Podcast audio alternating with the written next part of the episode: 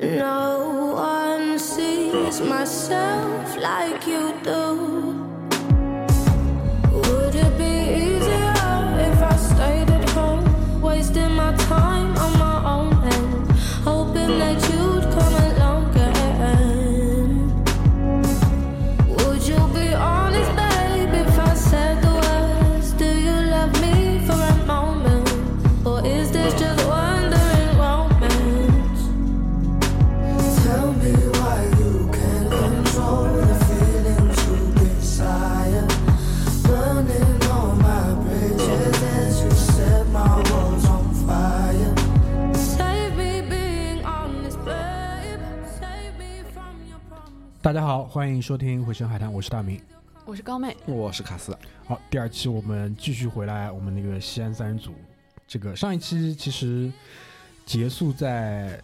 大同不夜城，然后我们上一期在结尾的时候也跟大家说了嘛，就是其实整个最后一天是推向高潮的一天，因为上午的话，我们那个吃过吃过亏之后就预约好去了那个。那个、那个、那个、那个沈沈博博嘛，沈博嘛，嗯，沈博，沈博是这样啊，沈博我先说一下，就是说，嗯，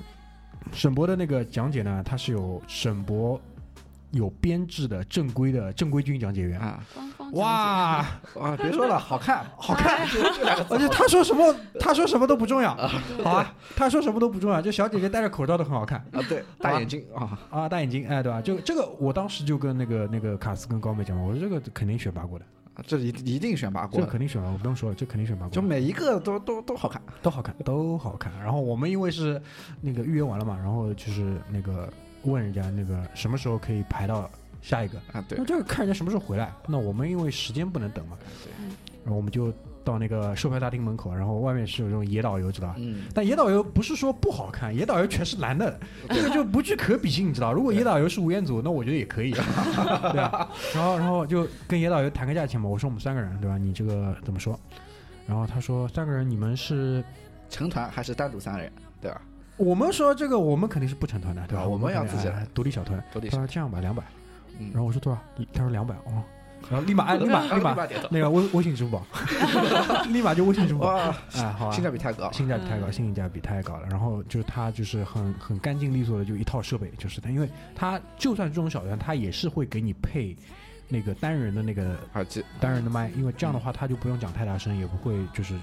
干扰到周围的那个游客嘛。嗯嗯包括在碑林，在那个、那个、那个、那个兵马俑，都是这样的一个配置。对，但是呢，它这个它这个差不多也要不间断的讲了两个小时，对的，他是完全没有间断过，因为因为整个沈博的话，他就比较厉害了，他是从远古的，时期就是人类起源，人类起源，他是从智人跟智人尼安德特人说什么，好像就类似于就是陕西蓝田这边出土的这个，应该是属于就是跟尼安德特人那一类差不多的，就是对脑容量较小的小，不算智人的这个品种。嗯，但后来呢，又出现了一个品种是智人。对，但当它它当中的意思就是把中华文明最早啊不不不算中华文明，就是中国这片土地上最早有智人的这个记录又往前推了很久。对，但是他没有解释清楚一个问题，就是这批智人是不是从非洲海岸走出来的？因为现在基本上如果你去做基因检测的话，都会告诉你说你是哪一只。什么 OF 什么 OP 杠多少的那那哪一只是，就简而言之就是从非洲东海岸一路上走出来，那个时候大陆还是连接在一起的时候，到底是到从印度往下绕进来的，还是翻过喜马拉雅山脉从往上绕进来？你到底是哪一支嗯，到中国的？这个还是没有讲清楚，他只是说这边有了，他是从这个时候开始讲，然后唐宋元明清十三朝讲到基本上讲到清朝，讲到清朝，对的，然后呢，当中我们先说一句，就是当中沈博是免费的，但是当中的壁画馆是收费的，壁画馆是二百二百270七，嗯，二百七放到全国范围内，应该算是一个中等偏上的展览或者是博物馆单价门票了。嗯对，因为原因是它里面用的所有的这个保存壁画的这个真空密闭设备是日本技术，这个都 OK 的，我愿意为此买单，嗯好吧？嗯这个我们最后再讲。那于是我们就跟着这个这个这个野岛，但野岛的水平一点都不低啊，这这点我先说清野楚。野岛是很有水平的，我觉得，对，它对只是不是这个那个沈博配配置的，因为嗯沈博我说了嘛，它是免费的，你所有人预约完他就能进去，然后他在售票大厅外面兜生意，他从头到底讲了两个小时不带停，嗯而且就是基本上我觉得他准备的那些东西他都讲得很清楚。对的，他帮你就是把每一个展厅最最 highlight 的那个部分嗯全部帮你讲出来。就关于这个问题啊，我还特地的，就是他在走的过程当中，有别的美美女导游在那边讲解，啊，你去听了一听我我吧去。听了一对听，比一就是下我对比了一下，我觉得我觉得我们野岛完全完全要比那些美女导游讲的好。那那他要有他的这个竞争力的呀，对吧？他长得也不是很帅，对吧？那对只能靠这个了。真的讲的很好。就该有的东西全套设备对都有。对，对吧？我印象中讲到那个湖的时候，啊呃，视频对对对对，也那有直直接把那个手机拿出来，就是给我们看他在对网上搜的抖音，就是解释这个湖对它的一个原理，它的那个原因。嗯这个湖是什么样的呢？就是这个湖它是，就是水是从底下进去的，但是从底下进去之后呢，它是没有盖子的。对，但是呢，它就是你把它再倒过来去倒酒的时候，它是不会露出来的，它里面是有个特殊结构，嗯，是的大概就这个意思。是的，你们可以讲一下吗？就是你在这个省博里面印象最深的一件东西吧，因为省博里面都是文物嘛，一件一件的。印象嗯最深的沈博两个点，嗯，第一个点呢就是。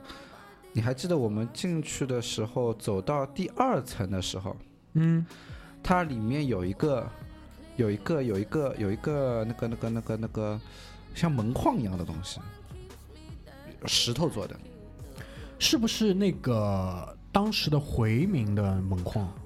对的，啊啊，就我有是印象，就是就是特地做的，就是把那个门框给框起来了，我有我有印在象，我有玻印象，璃罩子里我有面。印象，我有印其实象。我觉得这个东西啊，就是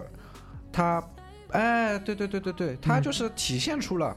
西安又又是一个历史又历史文物，又是体现出了西安当时的那个文化状态，就是多民族融合，对四牧人，我觉得还当是官就是相当好的一个东西，就是这个是印象比较深刻的一个东西嗯，啊。还有一个点呢，啊，之后再说，你们先说。啊，好好好，高妹呢？我的吧，嗯可能可能因为女生啊，嗯就会比较 留意这个，就是可能古代美女她们这种装扮啊，这哦，种、她有化妆化妆系列的那哎个对吧化妆系列，我觉得很神奇啊，就是她们那个头上。对发髻啊，什么就是梳那个发髻，没想到她那个头发里面要装这么多东西。对对对对，嗯，对，包括他讲的一点印象比较深的，就是可能大家就是中国人都会觉得说啊，唐代是以以胖为美的，事实上不是，对，对事实上不是的，他们他们的那个就是有一个套在手臂上的这个环环，哎啊套套在手臂上环环，套它不上啊就去不是美女了，对嗯啊，然后然后我们当时我就跟高妹讲，这个东西你肯定能套上去， 对吧所以因为他当时这个导游他就非常不开心的，就是在说嘛，嗯所有人都在讲唐代是以肥为美，并不是这样，对，对他只是画出来那几个人比较肥而已，嗯，对然后那几个人的话留下来了，对对吧？然后他就说，证据是什么？证据就是你所有用的这些闭环的配饰这些东西，嗯，尺寸都是很小的。对的尺寸都是很小，就是如果放到今天的话，比如说你一米六，一米六如果超过一百斤，我估计这个东西你就套不进去对了。的。所以说啊，所以说就是从古至今评判美女的标准是一样的，不是我们说歧视胖的，哦说胖 的不不要再我没有这个意思，就是说他们评判美女的标准是一样的。没有这个是正常的。为什么？就是从从生理科学跟营养科学的角度，一个正常的成年女性的健康体脂嗯，一直是有这个标准的。如果你是在这个体脂标准里面的话，那你的这个身形基本上就是在那个模型里面的，对，是不会超出那个模型的。嗯那就解释了一切了呀。对对吧？就是说，你现在觉得很多人讲说，我要选择胖没问题，那是你的个人选择，但是不要就是说出来讲说这是美，哎，嗯这是我不认可的。对，你有你的选择，OK，你觉得这是美可以的，但你不要就是说把这个标准去试图去就是说去混淆这个东西。对的，对的，这个这个是我觉得，就高妹前高妹前面讲的那一点，我觉得我对于那个展台，包括它的这个展陈的方式，我还是印象蛮深的，嗯因为它旁边给你画了个图，嗯就是唐代妇女化妆顺序一到七，对对特别有意思。他说第一第一步是什么？要敷个铅粉，第二步是什么抹胭脂，哦，就大家最近看那个花木花木兰，兰，对，就是花木兰花那个木妆一兰的模一那样个的，哦、是吧对，一模一样你对们的。都镜看过了对镜贴看过花了黄嘛， ？OK，对哦对对对，什么东市买这个，西市买什么，哎对吧？对对对，一样有的，意思有意思。嗯，这个我觉得蛮有意思。嗯、然后到我来讲了，啊对吧？整个哎沈嗯博印象最深的是什么？我其实是对那个珍宝馆印象最深，珍宝馆，对 你记得吧？一一个保管什么意思？我告诉你们，两就个是瓮里面，一两个个瓮瓮里面，对 哎，放了就那是么多东西，就当时有个土鳖，土鳖土鳖就是土鳖，因为植物便利嘛，就是反正就是捞油水捞的蛮爽的，嗯像捐款逃了，哎，但那个兵荒马乱的年代嘛，对吧？就是家里有重资产，搞不掉怎么办？就是这种房子这种就没办法了。然后他就家里搞了两个那种，偷罐头了，嗯、我们我们这边叫 缸，刚对，就司马光砸缸，他缸们是罐哎，他们叫罐，无所谓，就一个东西啊。然后呢，我举个例子啊，这个缸里面，比如说还有一些盒子，嗯盒子里面呢再塞满了各种金银首饰，然后盒子呢又被放到了一个什么这种其他的这种罐子一里，个套大一大个的这种罐子，一套一，就是这样非常精密缜密的这种方式，它塞满了两个罐。对，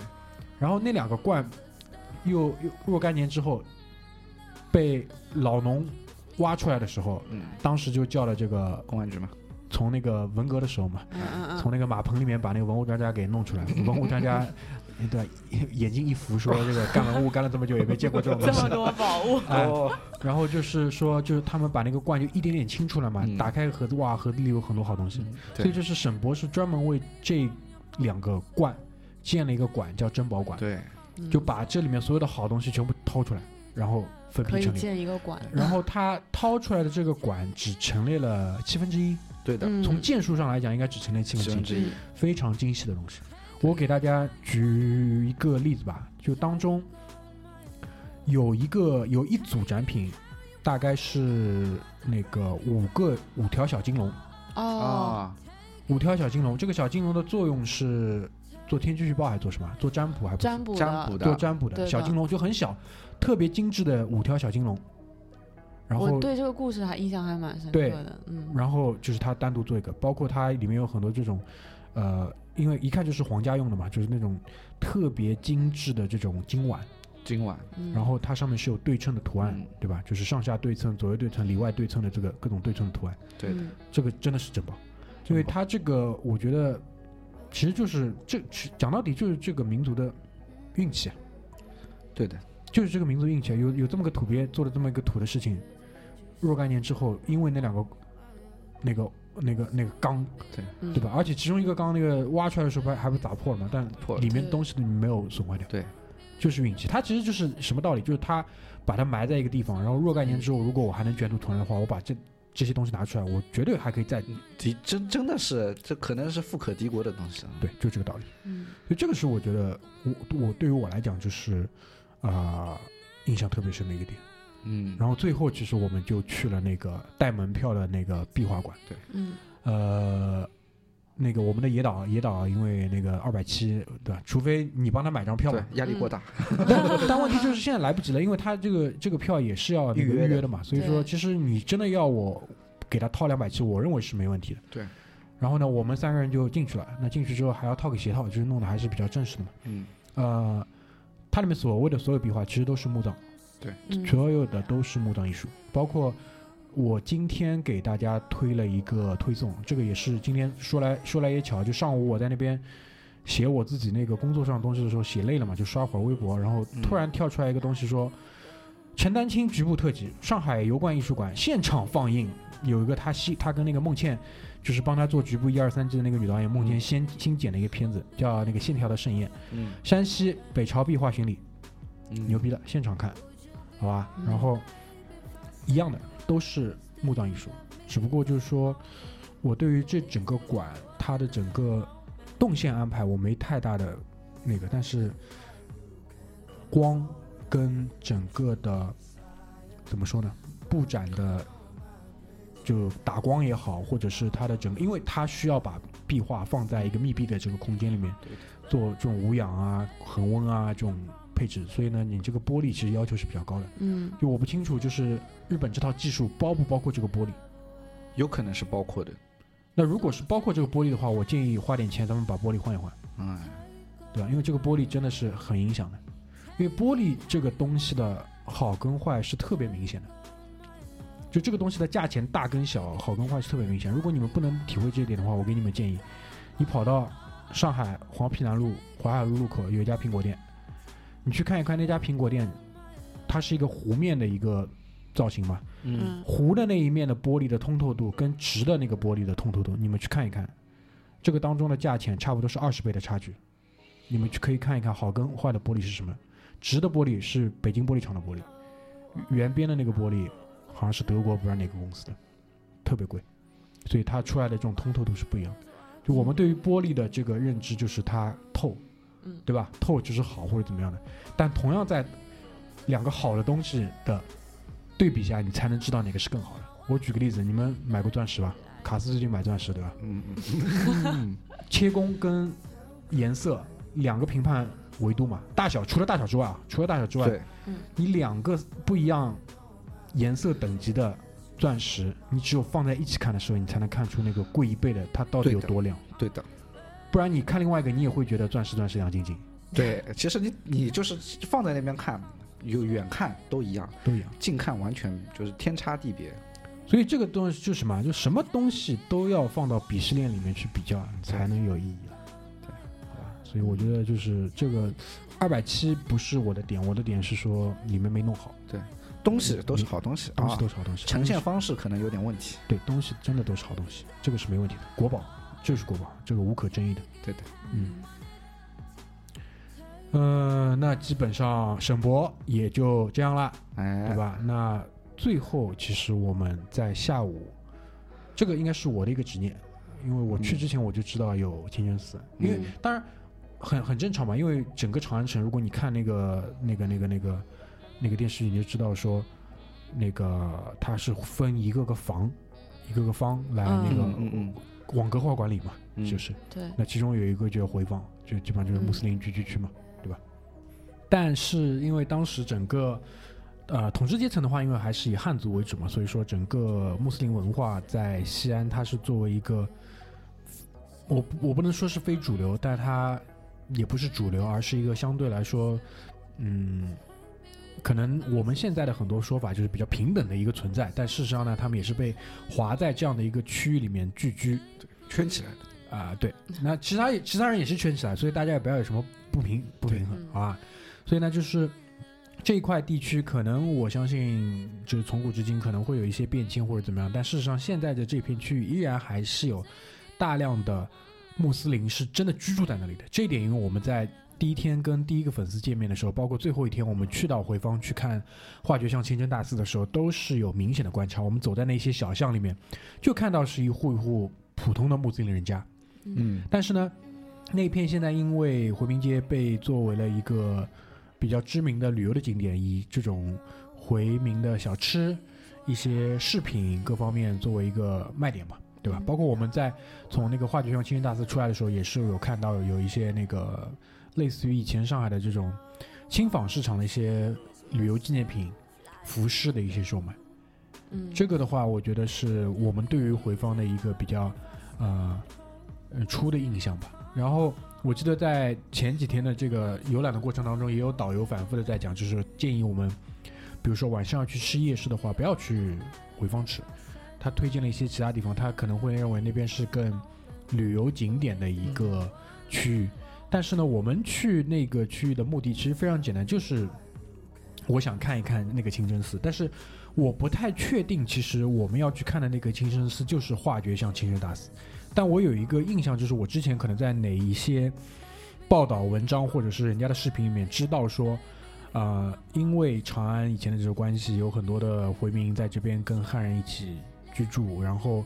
有一座清真寺，它看上去像一座庙一样，但它是一座清真寺。这个就是我对于它的这个最初的这个印象。那这次到了西安之后，我也有跟我们的这个听众奥黛丽有沟通嘛，他就告诉我说是有这么一个地方的，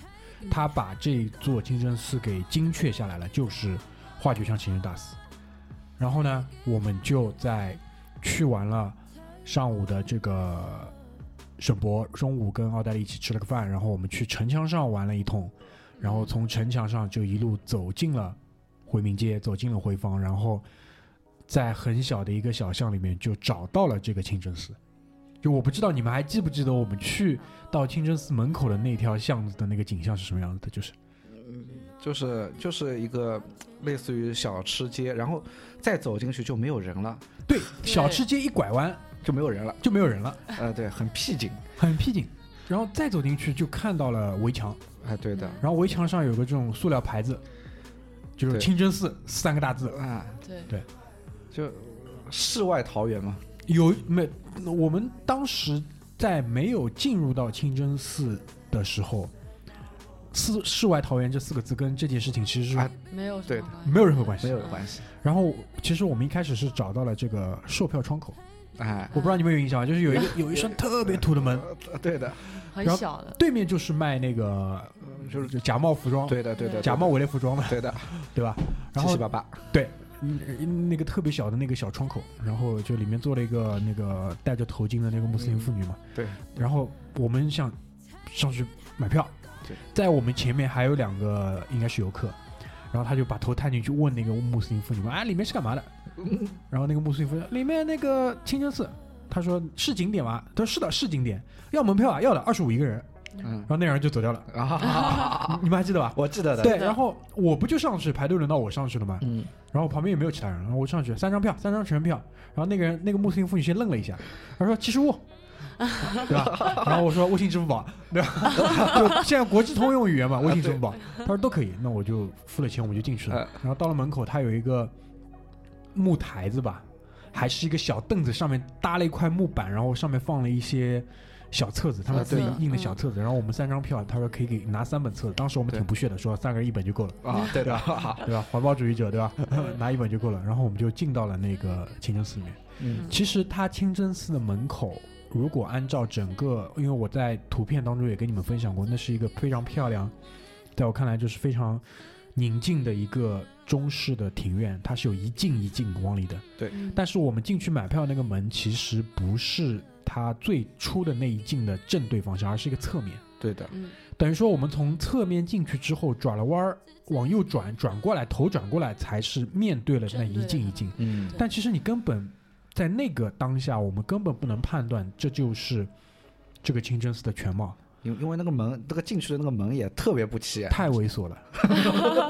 那个门真的太猥琐了。然后我回来之后，我爸妈就跟我说，他说其实我们路过了那个地方，我们没进去。这个其实就是旅行当中的幸运，哦，对吧？因为对的按照我爸妈的这个脾气，这种地方他们是肯定要去看的，但是他们不知道那个里面是这个。哦，对，然后我就我就说嘛，这个就就是幸运嘛，因为我们进到那个第一个第一进的，它有个大的那个门门房牌坊一样，还在维修，就旁边有水泥堆什么的，嗯，对吧？而且在那个呃进门拿那个小宣传册的隔壁，不就是卖那个穆斯林纪念纪念品嗯对的，就是小帽穆斯林用品，小帽，对吧？小帽我已经有好几顶了，而对且吧都是感觉就是年代久远，很呃没对有人放了碰十过年的都没人碰不过，就是你可以看到他那个摊上啊，有有有嗯东西都有褪色的，有有买对手表的，你们不知道有没有看到？嗯。里面所有的手表都是不走的。 卡总就对于细节的这个观察，我真的很佩服，对吧？ 很佩服，手表都是不走的。好的，总之就是，其实，在那个当下，我们是说实话有一点懵，对的嗯但是呢，就不敢多说，毕竟是对吧？嗯人家的地盘，对，不敢多说。然后呢，其实当时我不知道你们有没有印象，在第一进当中，其实有一个像小祠堂的门口一样的那个建筑，还是很漂亮的。哎，对对的，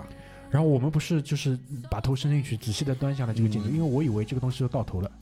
嗯 不，我我以为就差不多了，你知道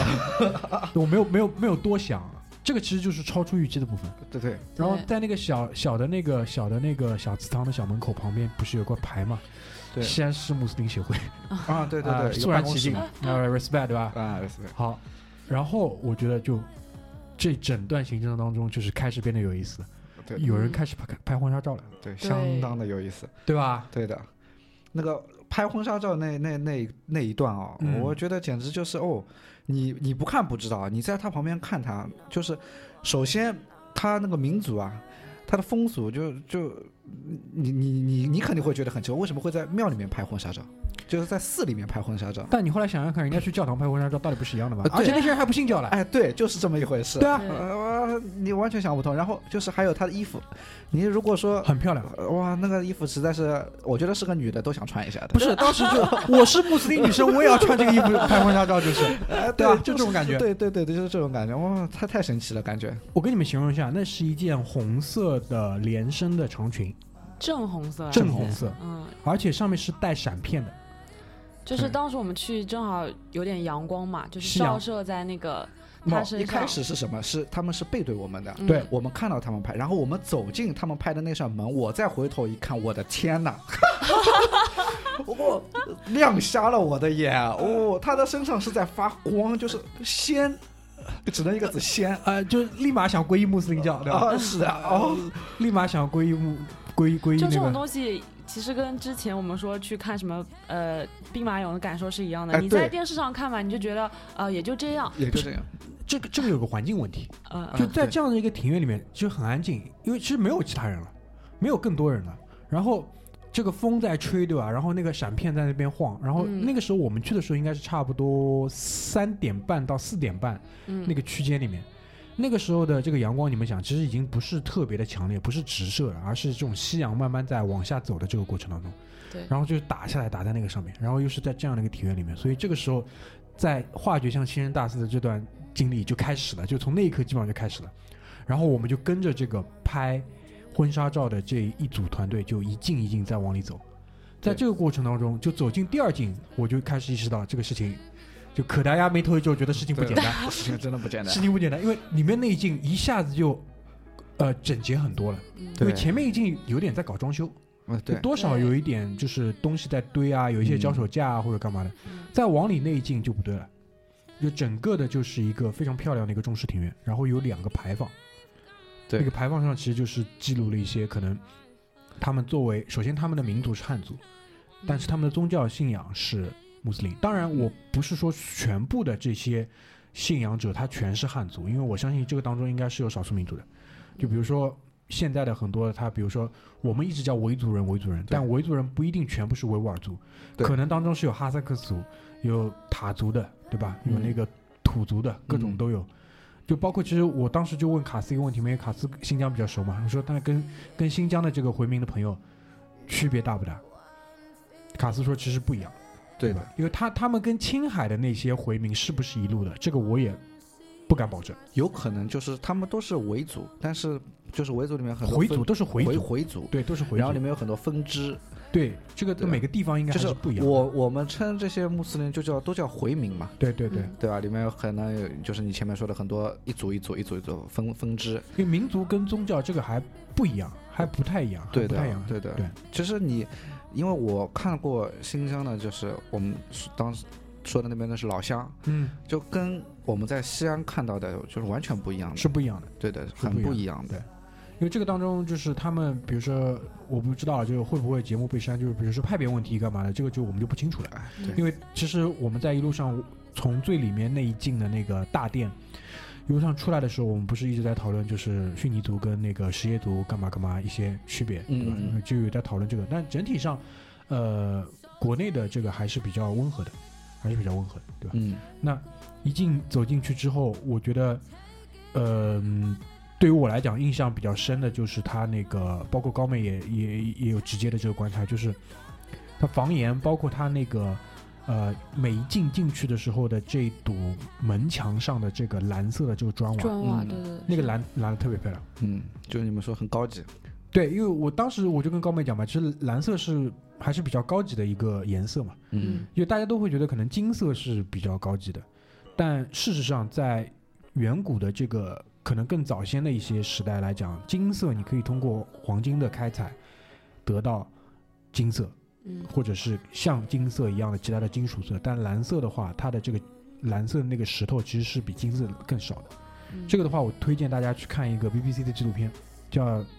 大体上就叫颜色的故事吧，大概讲了白色，讲了蓝色，讲了金色三个颜色。蓝色包括以前我记得在我们自己回声海滩节目当中，Charles 应该跟大家提过，Ultramarine 就是它这个蓝色的石头被研磨成粉，加了各种东西，然后变成蓝色，然后包括再后来就演变成什么 If Klein 的那个 Klein Blue、Klein 蓝，嗯各种各样的那些。蓝色还是一个很高级的颜色，然后它用在那样的一个砖瓦上，因为我我没有见过其他的地方，它的整片整片的这个砖砖瓦是用类似于这种，我不知道这个是叫青蓝色吗，还是叫蓝绿色？我觉得它有点那种孔雀蓝的孔雀感对，有点觉孔雀蓝，就是嗯孔雀的那个那个叫什么领开屏领之那个后叫领啊还是什么叫啊叫什么，反正就是尾巴上的那个毛当中那个蓝，非常漂亮。然后我们其实，在每一镜当中都停留了很久，因为整个啊、在这个过程当中，其实拍婚纱的那一组人，他们应该是比较慢嘛，因为他们不断要拍，不断调整角度去、嗯去拍。那我们其实整个的脚步就放得很慢，它的整个一镜一镜当中，一个一个门墙过了一个门墙，然后进到下一镜，但每一镜当中的设置不一样。比如说，我们进到的除了第一镜之外，到了第二镜当中是两个像一个碑，嗯但它碑上也是有一个屋檐的这个设置。嗯嗯，再下一进进去呢，有一个楼，这个楼叫什么名字我不知道，显星楼。行行星星楼楼，嗯哦对然后后来我上 Instagram 去，因为我在里面拍了几张照，然后我的定位发的就是这个大清真寺嘛，西安的大清真寺。然后可能是 Instagram 算法的关系，它给我推送了几个，比如说其他的人在那边拍，就是化学像情人大师的一些照片。然后其中有一个老外，他也拍了这个行星楼。然后下面他他的问题就是，谁能帮我翻译一下这个门牌上的这三个字是什么意思？然后我看到下面有一个人给他翻译，翻译成中文讲就是：每当你过这个楼的时候，或者每当你看到这个楼的时候，嗯你都要反省自己。嗯就是那我觉得应该还是比较像的一个翻译，比较近的。那栋楼它其实像一个，可能比如说苏式园林当中的亭子，对我就第一时间就想到，感觉有点像苏州园林的那种感觉。因为它的，当然就是当我们谈到苏州园林的时候，其实嗯只有一个具体的感觉，嗯你不能描述出描述出，比如说苏州园林，它有一个可以被呃归纳出来的一个公式，哦，这样造这样造，然后什么地方有个什么东西，那叫苏州园林，你只能说那种感觉，嗯可能有有水，有假山，然后有太湖石。然后有亭，但那个亭子就很像，但但那个亭子比我们看到那种苏州庭园亭子要大很多。嗯，嗯非常大，基本上就那那那一镜当中的那个亭子，肯定就是它最最最最主要的。然后再往里进，可能没有其他任何东西，但是有一有一个非常漂亮的一个门墙，然后一样还是蓝色那个蓝绿色青蓝色的那个砖瓦，然后还有就是你们不知道注意到没，就是他们里面有个浴室，对，那个浴室，因为关于那个浴室啊，其我实们在门口讨论了一下，不对，然后我啊回到上海之后，啊我特地自己给自己科普了一下，啊啊正常的清真寺里面啊，是没有的，就是你是你所谓的正常是什么？是阿拉伯清对真，寺阿拉伯清真寺。啊，然后我们这边是明清时代它建造之后嘛，它这个浴室是新增新增在里面的，啊就是比较中式化了。啊然后才加了这样一个浴室在里面的。嗯然后他不是说的叫做选择一个洁净的地方大做镜大大大净的地方做对朝拜嘛？对然后就必须要你可能要先到那边去沐好浴之后再进去。因为你记得吗？我们因为在那个浴室门口，我们三个人不是停下来讨论了一会儿吗？我就说他在做那个，因为穆斯林一天是要做五次礼拜，对的，他做礼拜之前要做大净。所谓大净就是把你身上洗一遍，然后你身上所有的洞都要洗一遍。哎对对，我当时是这样讲的，对吧？对的就是因为包括鼻孔什么都要洗。啊对的，然后你们们当时谁问了一个问题啊？是不是说一天要洗五次澡？我问 呀，哦啊啊啊！很好奇啊。那我说应该也不是，但是可能就是每天比较大的那一次，比较重要的那一次，应该是啊要是要对是要的那对样的。呃我们我们比较大的那次，我们之前看是哪一次？是中午的那一次，对吧？这个我不是我不特我不是特别清楚，因为每个地方的穆斯林的习惯是啊怎么样的。啊啊啊！但我当时在迪拜的时候听到的应该是第三、第四次当中的某一次，因为哦我们那天去的时候，后面节目当中会讲到，我们正好遇到了五次当中其中一次，对的对，那个是那一天当中的倒数第二次、第四次。嗯对的对对吧的对的，那我的问题就是，那既然你说在常规设置当中里面应该是不设浴室的，嗯那我们在化学像精神大师里看到的那个浴室，它的这个功能是不是就是单纯的就是宗教仪式之前的这个大镜，还是说它真的可能是为附近的这片社区里的穆斯林提供一个洗澡的地方？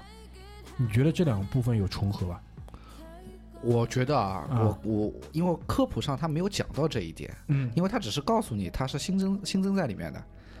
我觉得就是你这样讲了之后，我倒是觉得它可能真的有带部分澡堂子的性质。哎，对，有因可为能，它就是方便，因为我们在回访那一片走的时候，其实那一块的这种居住环境，我觉得可能跟上海的老式的石库门其实缺缺类少似沐浴条件，类似。对的我像我不的知道，但我猜会不会有一些可能部分的家庭当中洗的澡环境可能会不那么好，会的。那因为他以前我们在上海的小巷里面洗澡，也其实有澡堂其子实的呀。其实很多人家家里洗澡也是烧开水，对对对，对吧？对在的在浴棚里面做对的，澡堂子或者对是或者就是什么工厂里的，就洗哎完洗完澡下班回家，对的就不用洗澡。对的，对的，那个年代是这样子的。对的，有可能是有有这个性质在里面。所以卡斯，你这样一讲，我倒是觉得那个澡堂子放在那边有这样的功能，嗯，可能会有这样的功能。对的，因为如果你去算这个时间，他们洗完澡，他们可能就是一天赶在这个时间段来洗个澡，然后正好做第四次礼拜，嗯，嗯，然后可能就下班回家了，哎，晚上就吃饭，晚上只要洗个脸、洗个脚就对的能对就的能睡觉了，对的，对吧？因为这个这个天气的话，晚上应该也不太会出汗或者干嘛的。嗯，你这样讲，我觉得是有道理的。对，对，好呀。那后面我们其实还是，因为这个时候其实整个我们的状态已经，就是首先就是我们，当然我们进去的时候也也很虔诚，对吧？很虔诚，真我的们，很虔诚。我们不管到什么宗教里面都是很虔诚的，对吧？对的，不管是什么去庙里啊，去哪里都很虔诚。就是这个时候，我觉得已经是，就是我我已经心里有这个感觉，这个地方应该是我们在西安，至少对我个人来讲，应该是印象最深、最屌的一个地方。真的真的很强。然后还有就是我们碰到了，不是最后他们正好碰到了那次礼拜嘛？对，因为这就走到最后一境嘛，就走到底了嘛。对的，然后他们正好进去做礼拜，然后我们当时也在讨论这个问题，就是说，就是他们做礼拜应该是不让人看的，对，然后然后最最就是说觉得屌的地方就是它有个屏幕，是这样，就是你就我们因为一路上走进去嘛，走进去走到最后一境，其实出现在我们眼前的就是卡斯前面提到的做礼拜的那个场所，对的，对，那个大殿。就如果不跟你讲其他的话，你可能会以为是庙里的大雄宝殿。哎，对的，嗯然后它它殿前其实是有一片相对开阔的广场，对，但这个广场可能纵深三十五米，然后宽度的话，哦呃，就宽度三十五米吧，纵深大概二十米、二十五嗯二米。十米，嗯，嗯差不多，因为因为整个我们之前走的那一些地方的话是没有这么开阔的一个空间的，对的，因为都还是一个比较典雅的这种园林的这种风格嘛。对的，对的，对的，然后就是卡斯说的，有这样一个大殿，然后在大殿的右边吧，应该就是他们做礼拜这个入口。对对然后最屌的就是，他们竟然有屏幕，然后有个让我有个大电视机，呃，对，然后对大六十寸有啊，一开始有的啊，有60寸一一有开始我还不知道这是什么东西，嗯，我以为是园区里面的监控，你知道吧？就 CCTV 放在那个屏幕，啊，对啊，我想好奇怪哦，我就走近了看啊、嗯走过去一看不对了，它这个里面所有的摄像头都是对着这个大殿里面的就是直播，啊，对，就是直播，直播就是它就是让你让你看，所以所以我一出来我就跟他们讲，我说我操，他们这个东西，因为我们也讨论过这个问题，它是不传教的，所以也不让你看他们做这个东西。它不主动传教，哎，对，然后他也不会让你们去看他做礼拜，因为这对他们来说是很神圣的东西。呃，对，因为现在是现在就是说，一般来讲，一般来讲，我只是说一般来讲，啊就是说他穆斯林做礼拜的时候呢，是不太允许你以参观者的身份在旁边的，哎，对，所以说他还特地去给你看了嘛。我之后我就讲了，我说他他这个东西能给你看，就是对你最大的仁慈了。那我我我们回来也在讨论这个事情嘛，哦就在我看来的话，他其实肯定还是希望以一个相对开放的一个态度，哎对来面对公众。对，让告诉你，我我们是这样子的。特别因为你想，他整个西安市的这个那个呃穆斯林的协会也在这边嘛，那他对肯定还是有这方面的一些政工方面的一些考量在里面。对，因为因为这个地方，后来奥黛丽跟我讲，老外是很认这个地方的。嗯，就等于说，很多的可能我们国内的游客对这个东西没有这么大兴趣，但老外很懂，他就知道说你传统的这种中式的这种建筑，然后跟清真寺就 mosque 这种宗教场所的这个结合，嗯，这个是其实话剧像《清月大师》它最大的魅力嘛，这也是对为什么我想去这个地方的原因嘛。因对为就是让我想到了，还还记得我们最后走出来的时候，有一个就是那个看面相，就是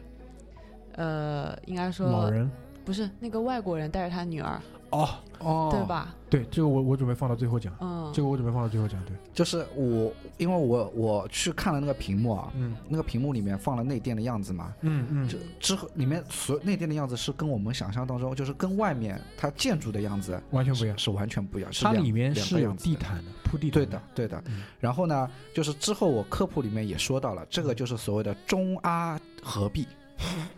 中西合璧，中阿合璧了，啊，中阿合璧。阿拉伯阿拉伯合璧了。，对，就是就是这样，它里面是完全是按照阿拉伯的样子来造的，里面的内饰，嗯，然后外面呢，它可能就是中国庙宇的样子。对，就就是这样一个很神奇的地方我。看好像是都要拖鞋进去的啊，对的全肯定的所肯定有的人要脱鞋。然后我们不是还讲到了，两他个女士，对的，嗯就是就是他们说男生男男士跟女士是不一样的，分开的分祷告分开祷祷告室，对的，然后这一点他们做的是，就现在可能已经比较好了，但是还是做的很明显，就是说，是有分别的。对的，嗯，的确是有方面是什么样子的情况啊？一开始他们男的叭都进去了，后来后面来了两位女士，就问了我们我们女的也在这里祷做做祷告嘛，嗯嗯然后然后他们说他里面门口有个看门的，嗯，然后就跟他说，嗯、不要紧，你先进去，但是要在最后面，嗯你不能再往里走了，你只能在最后面嗯单独坐。嗯然后出来的时候也是，所有的男的出来，这两个女的是最后出来的。嗯，就我我觉得他们这个还是做的比较，这个那我们一路上就是踱步往外走的这个路上，我们不也在讲这个事情嘛？因为呃，老的听众都知道，我们有两期关于迪拜的节目，当其中有一期我谈到说。我在迪拜参观了一个清真寺，然后它是迪拜的这个也是宗教协会对外的一个窗口嘛，它是有那个专门是每天呃每周可能有固定的几个时间段，它是安排了这个穆斯林文化的这个大使来跟你做这个一个游览的这个旅程一个 tour，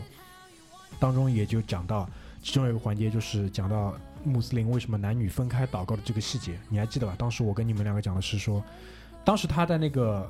活动当中给到我们的标准答案嗯是说，嗯因为穆斯林长跑不方便，所以说男男生跟女生是分开祷告的。但我当时我就讲了嘛，这个应该是。他们想给你的一个标准答案，但实际上是什么样子的，这个不好说，对吧？我们不去做对对对不去做不去做这个评价，但对至少是我们在话剧项的这个观察呢，肯定还是有区分的，对的，这个有区分的，这个我嗯不去不去评论它，对但是是对告诉你就是有区分的，对的，因为前面说到那个大镜嘛，大镜师，对然后女生的话，她只能在旁边有一个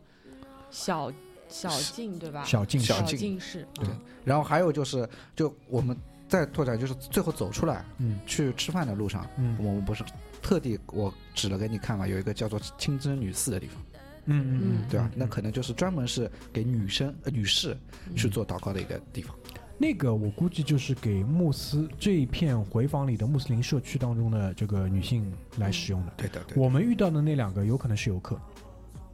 游客我们遇到的那两个可能是游客，哦，因为如果是是当当地的话，他可能会去你说的那个女寺。哦，那是有可能的，因为为什么？因为如果说就是整个这一片区的整个穆斯林地这一片回访里的女性，在那一天的第四个祷告也要祷告的话，你就不能解释为什么只看到我们只看到两个只看到两个女的，对的，全部出来都是男士，嗯对吧？而且是以这种青壮年加中老年为多，嗯，对吧？只有这两个女的，她穿的衣服都跟就是跟她不们一是样不太一样。对她的那那个女孩子穿是便装出来的，便装，下面是运动鞋，对的。而且他为了为了配合那个头头上的纱嘛，他把特地把帽子戴起来了。对，他还戴了那个，他穿了一件 hoodie 嘛，他还把那个帽子对的对的套起来了。对，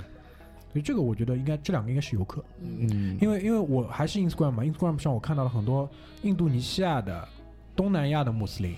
他也会特地到这边来参观。嗯所以说这个地方是是就是在那个就是国际上，特别是东南亚这块穆斯林圈子里面，应该是有有一个影响力的，有一个影响力。因为我在那个、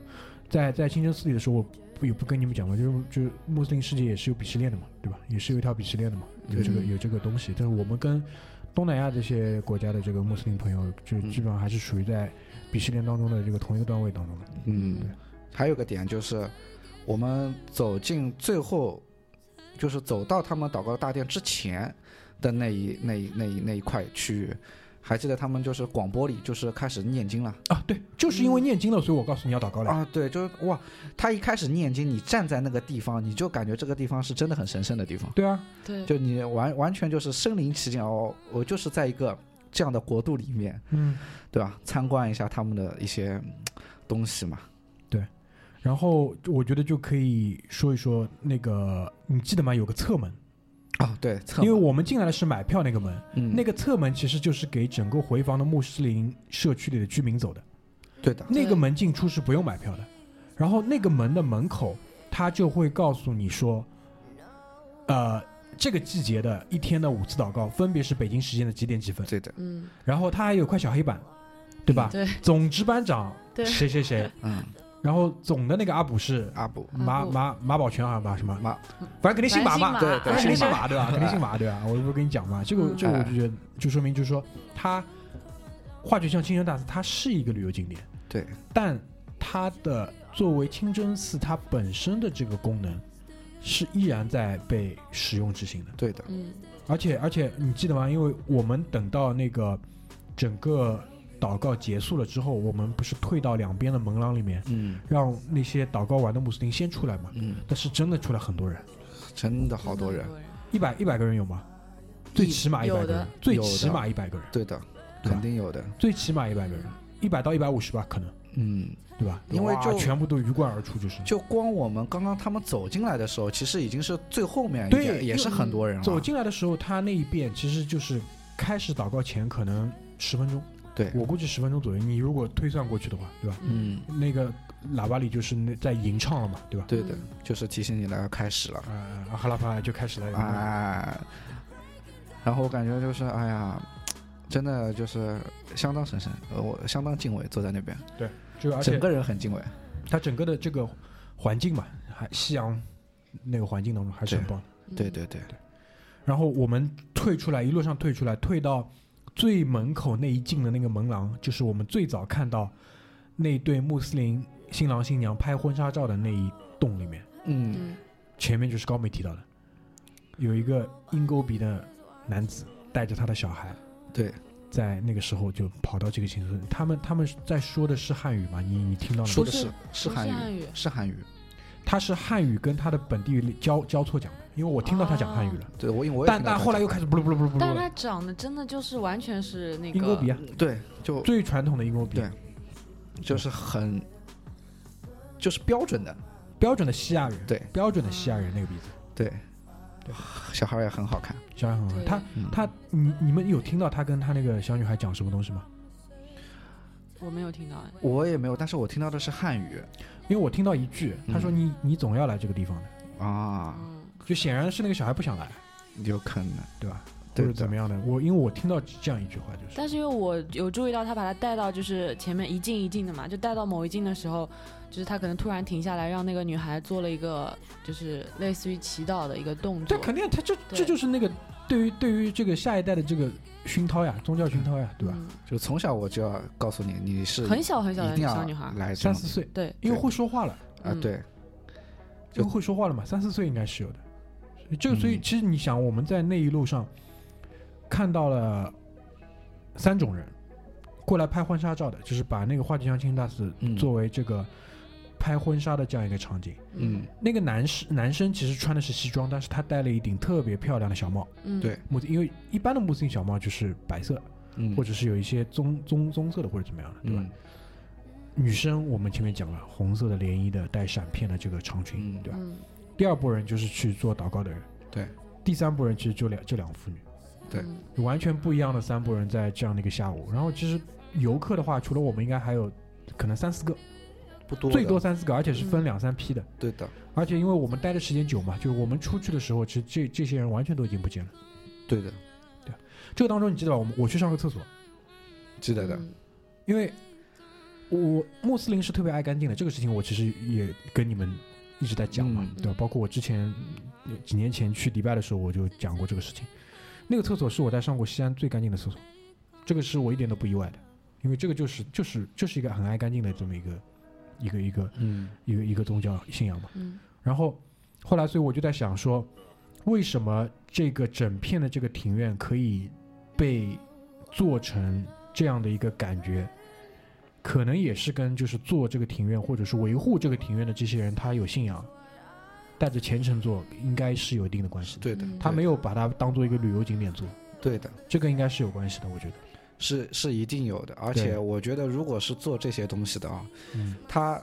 对于他来说，这个东西在他心心里的地位啊，嗯就是已经到达顶峰了。对，肯定，因为而且这个他的，因为整个穆斯林教义当中，对于宗教生活的这个规范是非常详细的，对，是非常详细的，而且是，呃，关于吃喝，其实你们都知道嘛，不准饮酒，对吧？对不吃猪肉或者对干嘛的，就是这个地方也是一个很有灵性、很神圣的地方。就对对是对对这对当时高妹也提跟我跟我们提到了一个说鸟在那个天上飞啊，其他地方没有的。就是我进去之后发现，我们从那个侧门进去嘛，嗯然后我们在那个很不起眼的那个前门的那个地方，嗯，因为我们是穿过一大片就是那种商业区到对达对这个对地对方，对对但我就抬头留意了留意了一下，就是就是一群鸟嘛，就是在嗯上面去盘旋，嗯就是盘旋在这个地方，有的时候还飞下来几个，嗯对，所以我就觉得，嗯，因为确实比较安很神静，圣对的确实比较安静，嗯对，所以这个我觉得，对于我来讲，就是我西安最棒的一个景点。真真的很厉害，嗯真的很所以棒。嗯，如果有听众再去西安的话，我是强烈推荐要去这个地方。如果说你去过西安，但你没有去过花卷巷清真大寺的话，那我也强烈建议你去，嗯，嗯，非常建议你去这个地方看一看。而且与我的感觉啊，就是像一开始我对这个地方没有抱有就是任何的可能期待或者什么，嗯嗯只是大明就有一句话说嘛，就是它是一个像寺庙一样的地方。然后嗯大家心目中的寺庙，大家可以想象一下，嗯就是可能很多人过来就是可能朝拜一下啊，嗯，或者是就是表达一下自己的美好的愿望嘛。嗯就是大家对于那个想呃那个样子，其实脑子里面都有印象的。嗯，对的。但是这个地方可能除了那个门口，但是走进去整个一圈转下来，包括嗯那个、呃我们做祈祷的地方，嗯，你再回来回过头来看，它其实就很像一个大户人家的一个庭院，对对对对对对，就是这样，对，是是这的种感觉的，嗯就很美。真的很美。大隐隐于市嘛，嗯对对对，就是这种感觉。所以这个是，就是你完全想象不到一个这么闹的一个一小出吃去，因为街，一出去你一转弯又是这种卖小商品对的，地就方，是对很多小吃街贯一下穿又在里入面市了。对嗯而且你站在庭院，就是它的那个清真寺里面啊，是完全你是完全感受不到外面的嘈杂的，对对对就是很神奇。对，只有那个诵经的声音，对的，对吟唱的声音，对的，所以说就是像类似于这种啊，我觉得就是说，光光听我们说，光看图片，你是完全没有办法感受到的。就是如果你去了西安，一定去，一定要看，一定要感受。而且我其实有一点比较遗憾的事情啊，就是因为我有看到一组游客是和那个新娘去合影的，啊，是吧？对的，因为我留意到一个细节，就是我们可能坐在那里的时候，他们过来要拍婚纱照了，啊然后我们不就让开了对吗？他们还说不要不让着开不着急不对着要急，对，嗯不，他的意思就是说你可以不让开的，对对对对就是对他他觉得我们，因为你们可以被 P 掉的。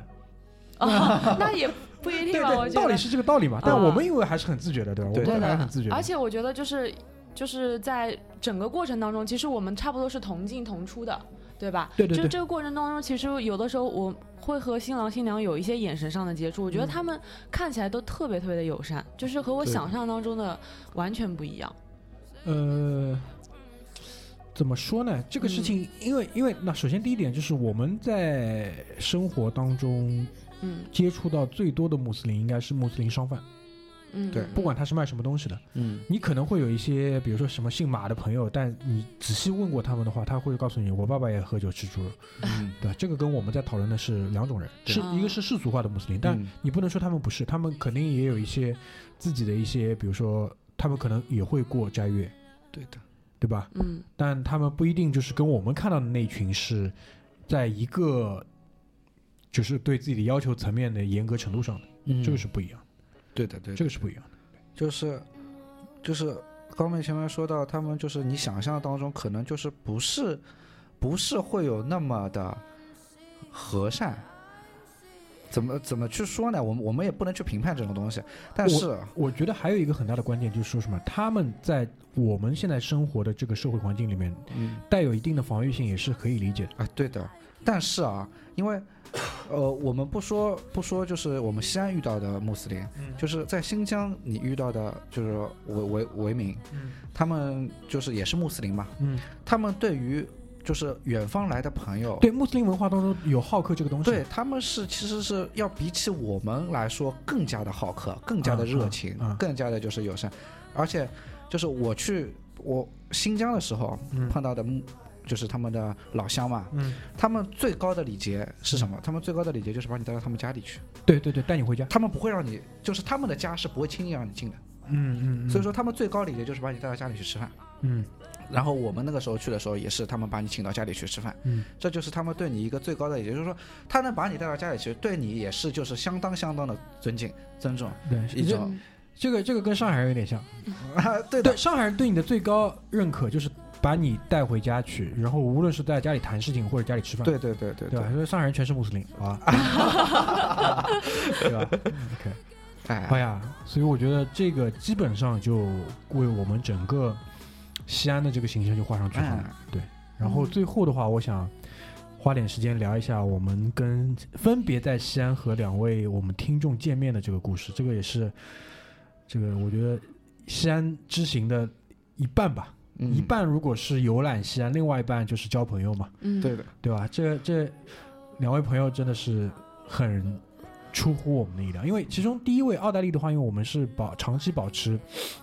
沟通的嘛，对，因为我也知道她是一位跟我父母年龄相仿的这样一个嗯嗯听众，六零、后听众，两，但我不曾想到，就是我们遇到的另外这位听众，这个艾哥嗯，也是一个六零后，啊，这个是我完全没有想完到，全完全没有想到，而且真的最最最最意外的部分，就是因为我们是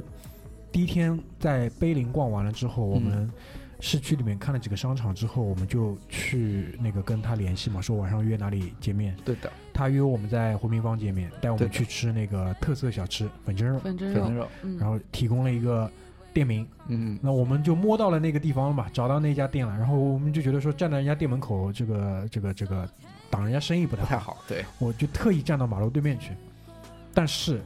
当我们这位听众就是他过来的时候，他是隔着那条街，他就叫我名字的，啊，对，这个是很厉害的。这是相当，哎，你怎么知道？是我？对吧？ 就不加思索就直接喊了，他对走过来看到就直接喊了，这个这个我觉得特别厉害。哎，所以就就你说这个东西，你能解释吗？就是或者就人跟人之间的感觉吧，嗯哎，就是嗯没有办法去解释，没有办法解释。就就他来了，感觉来了，然后那天我们中午因为吃的特别饱嘛，但不管怎么样，后来那一人一碗粉蒸肉还是干下去了，对吧？啊确实好 吃的。对，就从那一次开始，大蒜进入了我的生活啊很可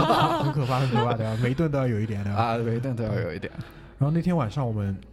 其实谈的比较多的，因为可能之前的话，我们呃有过一些呃沟通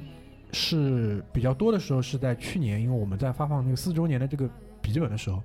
有两位听众是提了个要求，就是说希望我们可以写点什么留给他们。嗯嗯那我就既然有要求嘛，我是尽量满足的。那这两个这两件事情我都办了。嗯那其中一个呢，就是其中一本就是给到了这位我们在西安的听众这个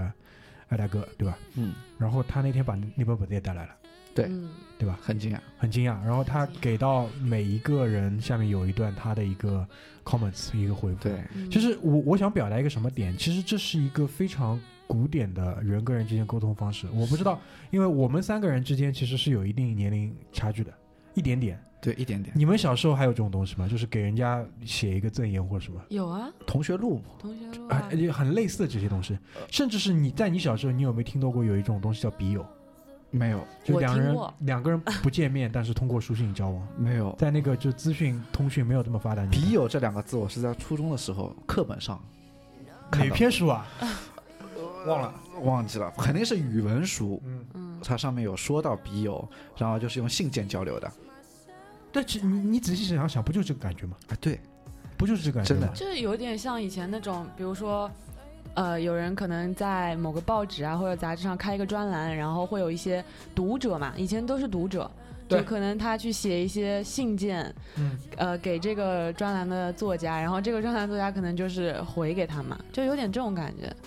你会有对不对，因一样为的感我我想觉。表达点就是，嗯这是这这是一个很古典的沟通方式。对啊，对，很早而且很而早之且前，而且关键就是他其实写这个东西的时候，他从来没有想过有一天会被这些人人看到会对不单单是会被人看到，而是会嗯被这些人看到。对我都惊了，好吧？啊， 我也是，我就也他在默默的做这件事情，他也不是对说啊我是为了给你他们是看我去写对的，他是完。全没有想到我们会再看到他，他他不是对那天晚上他很重复的一句话就是我没想到这么快可以去见嗯到。对的对的，所以你说，所以你再回头去想说，我们在这边巴拉巴拉五年多做这个东西，它背后到底就是说我我不想谈意义这种东西太大了，嗯啊，但它带出来这些惊喜，我觉得就是最好的礼物。对，所以这个是我觉得就是很很让我开心的一个东西，就是嗯然后每一页嘛，我就给写那一页的那个人拍了照给他发过去，包括 Charles Charles 也写了，我给他发过去，然后 Charles 就我就我我就跟他讲嘛，我说你可以猜一下这个听众他跟我们比如说年龄差多少或怎么样，Charles 也很意外，嗯嗯，这个就我觉得这是很意外。那天晚上我们后来就找了一个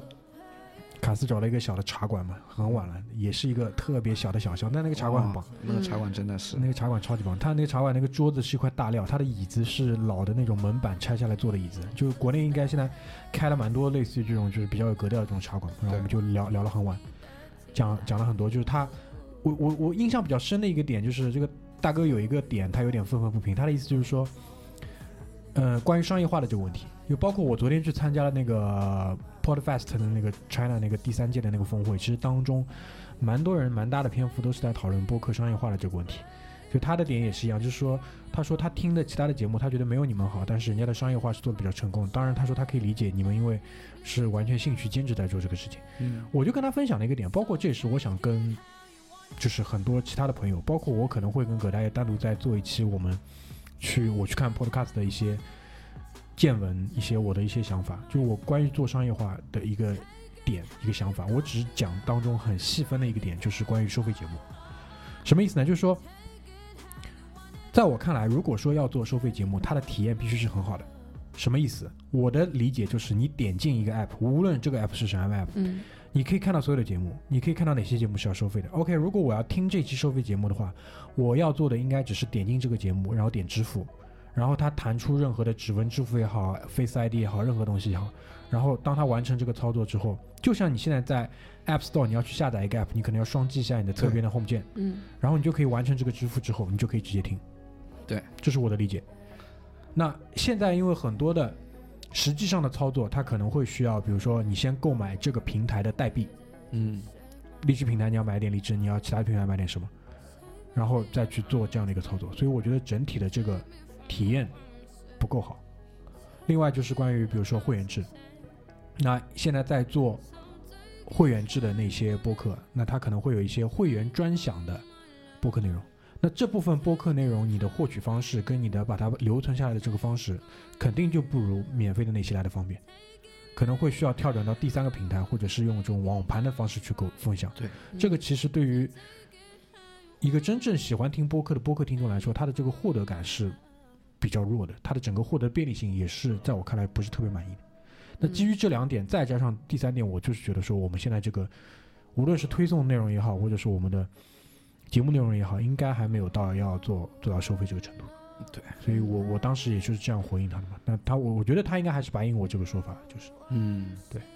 那关于其他的，我们上天入地嘛，天南海北也讲了很多，我嗯觉得也是一个很开心的一个见面。所以，其实我想说的另外一个方面是什么，就是说，很多上海的这边的朋友一直要说，为什么在上海不搞？我们在上海可被统计的粉丝将近四百个， 对吧？要怎么搞的怎话么，搞？分分街道搞呀，我说了呀，对吧？分街道搞，对吧？那另外一个问题就是，如果是一群人，我对一群人的话，那肯定是做不到这样深入的沟通，那对的就没有意思了。所以我在南京也好，在其他地方也好，在西安两次分别我们都是单独去见，这样的话，我觉得对我去见的那个人。去拜访的那个人也是一个很好的尊重，我们是有一个是的，足够的时间做一个深度的一个沟通。那我相信对于对方来讲，应该也是一个好的一个回忆跟体验，对吧？那后面在跟奥黛丽的见面也是一样，对吧？嗯因为这个这个真的是，呃，其实是很，呃，我看了一下，应该差不多至少两年左右吧，两年左右的来往，包括因为我甚至甚至我们都知道说，那个奥黛丽的女儿应该也在听这个节目，嗯我不知道是不是每期都听或者怎么样，但至少她知道有这样的一个节目，对吧？对，我们也谈到很多，就是她给了我们很多关于西安的一些建议，对吧？怎么玩，嗯怎么吃，把我们照顾的特别好，对对对吧这？种这种攻略已经详尽到就是连上上时厕所间的的时间都对给你安排好啊，。是吧？就是对啊时间对啊分秒不差哎方，对啊，法不对，差因为因为我们实际操作了几段，对，然后发现时间是分秒不差，真的真的是分太秒不吓差，人了。一切都是最好啊的安排，就是对在的五分钟误差里面，五分钟不差里面，嗯对，对真的是包相括当精准。包括话剧，像《新人大师》也是奥黛丽帮我们精确到了这个名字，那我们对才就找过去。对，嗯就连我们从化学向清真大寺走到晚上吃饭的这个饭店，还给我们预留了十五分钟上厕所。对太好了，对吧？所以我就是在这边，我是特别想就是借这个节目的这个尾声，就是感谢二位在西安把我们安排的这么好。对对，特 别感谢。真的感谢，这个高妹已经说了，以后是不敢跟我们出来了，对的，对吧？我就就就全程就搞得很难为情，真的很难为情全程搞得很这难为个情。全国的人情要问见多少 次？所以嘛，就我我们这次回来之后，就卡卡总立马立马安排那个，对吧？这个两两两批四件对发往西安，好吧？我们这个就代表我们整个节目组那个给两位我们的小小心意，小小心意，好吧？小小心意嗯，对吧，这个这个真的是让我们。感觉到就是还是那句话嘛，就是做播客原来可以有这么多可能性。因为昨天我去听那个听那个那个那个那个峰会的时候，有一个专题专门讲这个，但他们上面讲什么，我真的一句话都没听 进去。因为当然我不我不是说人家没有这样的一个经历，对我觉得就是说，你光听别人去说，还不如自己感受来的更加的真实啊。嗯因为呃我是相信这个密度的问题的，嗯，因为你只有在单位的时间里面，就是你确保了这个密度，那才能有质量。对的，对的，对吧？当然，我们作为一个不商业化的一个这么一个节目，就搞搞到此时此刻有这样的一个，至少在我们去到西安这段时间里面有这样的一个回应，那我觉得是远超我的预期的，对的，远超我的预期的。相当的好。所以这可能，昨天我听下来有一个点，我觉得是可以拿出来跟大家分享，就是关于更新。嗯更新讲到底就是你的节目量，嗯，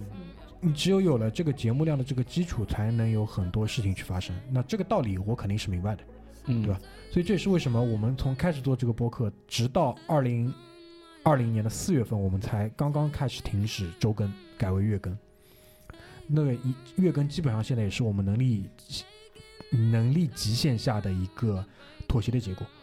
那我是觉得，整个二零二一年我们的目标就是十二期，十二期保底，嗯，然后看能不能有多的东西。嗯对吧？然后有可能的话，我们会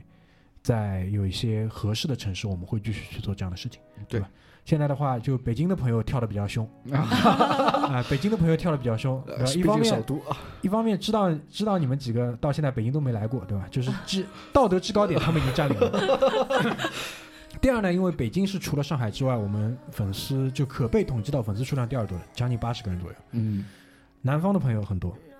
对 吧？南就方南方我们在经历过西安之后，我觉得去北京会更加的， 但当然去北京，我们到时候如果真的要去见一些朋友的话，我们可能要想一个办法，就是我还是要确保这个密度的，啊，对，对吧？这个我们就到时候具体再看，对吧？比如说我们可以一起去一个地方玩，嗯比如说我们可以请，就是我们买票嘛，请你一起去逛故宫，嗯，请你一起去爬长城，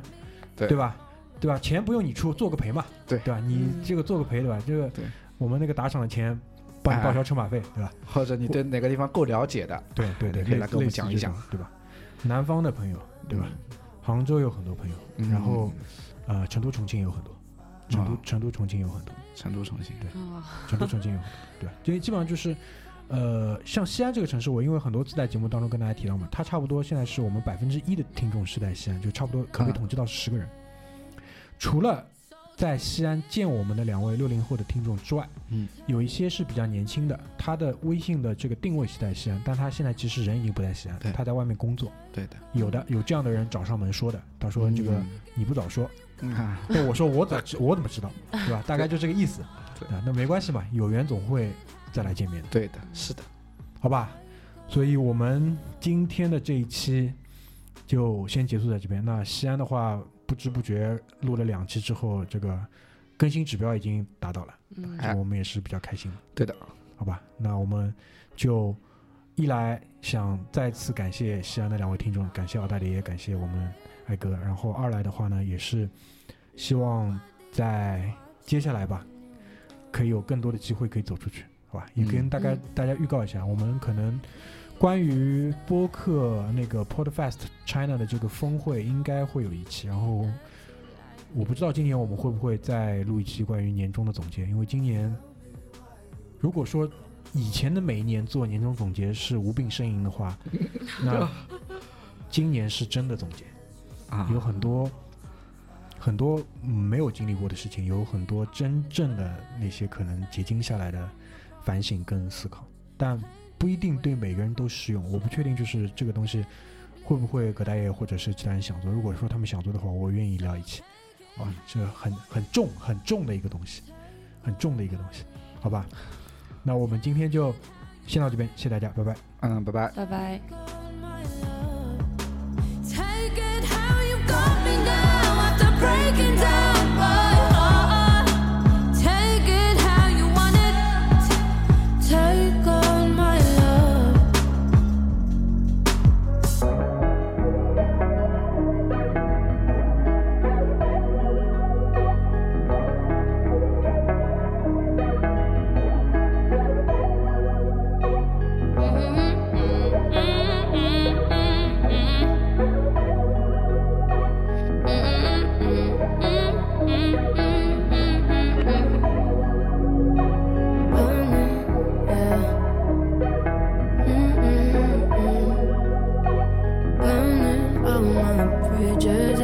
Set my walls on fire. Save me being unfair. Save me from your promises.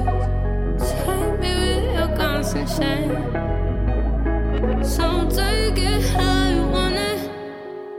Take on my love. Take it how you want it. Take on my love. Take it now you've come and now after breaking down my heart. To take it.